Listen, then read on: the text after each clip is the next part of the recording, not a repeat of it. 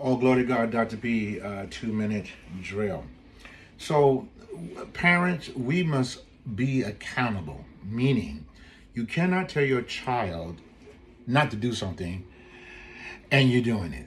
There is no way that's going to work because here you are being a hypocrite. Yeah, I use the word hypocrite because here you are telling your child, don't do, but you're doing. For example, uh, don't go home late. You tell your child, don't go home late. Sounds good to me. Good idea. Yet you come home late.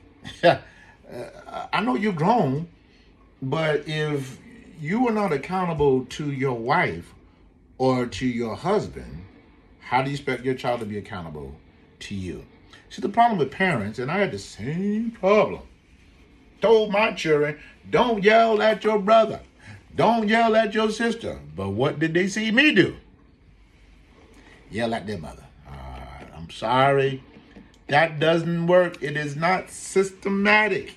It doesn't work. It doesn't go along in the full essence of what's going on today.